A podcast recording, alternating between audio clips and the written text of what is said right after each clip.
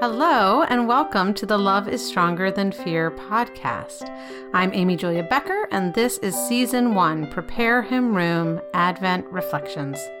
I'm so happy you're here with me to consider what happens when God shows up in the midst of the eggnog, gift wrap, holiday cards, tinsel, and let's be honest, the stress and the joy of this time of year. Thank you for listening. This is the podcast for December 15th George Bailey and the Secret to Being Content, Part 1. The reading today is taken from Luke chapter 1, 57 through 66, from the New International Version of the Bible. When it was time for Elizabeth to have her baby, she gave birth to a son. Her neighbors and relatives heard that the Lord had shown her great mercy, and they shared her joy. On the eighth day they came to circumcise the child, and they were going to name him after his father Zechariah. But his mother spoke up and said, No, he is to be called John. They said to her, There is no one among your relatives who has that name. Then they made signs to his father to find out what he would like to name the child. He asked for a writing tablet, and to everyone's astonishment, he wrote, His name is John. Immediately his mouth was opened and his tongue set free, and he began to speak, praising God. All the neighbors were filled with awe, and throughout the hill country of Judea, people were talking about all these things. Everyone who heard this wondered about it, asking, What then is this child going to be? For the Lord's hand was with him. I was grumpy for a few years. Maybe not every day, but most days. At the core of my being, deep inside my heart, lay a stone a slowly growing bitter stone of resentment and self pity. I told myself it was because of my circumstances. In 2012, we moved with three children, six and under, to a new house and a new town for my husband's new job. I found myself in a cold, dark rental property while the house that came with the job was under renovation. I found myself spending hours every day consulting about fabric and paint samples and not writing. I found myself known as the wife of and the mother of, rather than as someone with my own personality, my own passions, my own abilities. I found myself yelling at the children. I found myself unable, unwilling to pray.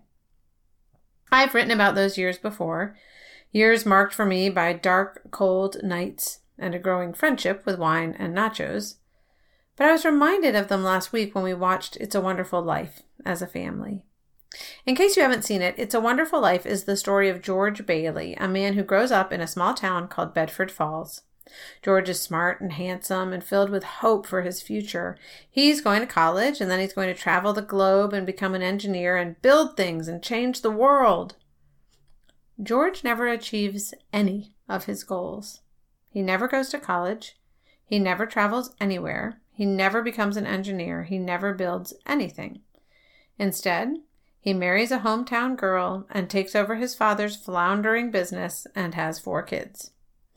And one Christmas Eve, he comes face to face with the failure of his life. He sees how pointless it all has been. He realizes that he never fulfilled his potential, and maybe he didn't even have the potential in the first place. He wishes he had never been born. Then Clarence, an angel second class, appears. Clarence shows George what the world would have been like without him in it. He shows him how small acts of kindness and self sacrifice and duty change the world. He shows him the beauty of faithfulness in small things, like trusting a neighbor, like loaning a little money to a friend, like employing his Uncle Billy even though he is slightly incompetent. George's life seems so inconsequential, so small, until he sees how the small acts of love add up to a life that matters. His resentment and self pity and self loathing turn to joy. I wonder if Zechariah's life had been a little bit like George Bailey's. He had dreams for his future, but instead he ended up doing the same thing day after day. He had disappointment after disappointment when they couldn't get pregnant he performed his rituals as a priest, but maybe it all seemed pointless. And then one day, in the midst of those everyday duties, an angel shows up. And like George Bailey, Zechariah resists that angel, but the angel perseveres. And like George Bailey, Zechariah is transformed.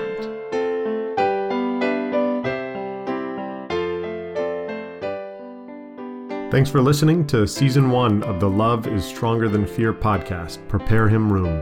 For more information, including a free PDF version of Prepare Him Room, go to www.amyjuliabecker.com. While you're there, you can also find out about Amy Julia's books, White Picket Fences, Small Talk, and A Good and Perfect Gift, and when she'll be speaking in your area. Thanks again for listening, and please do consider reviewing this podcast wherever you got it and please share it with someone else who might enjoy it.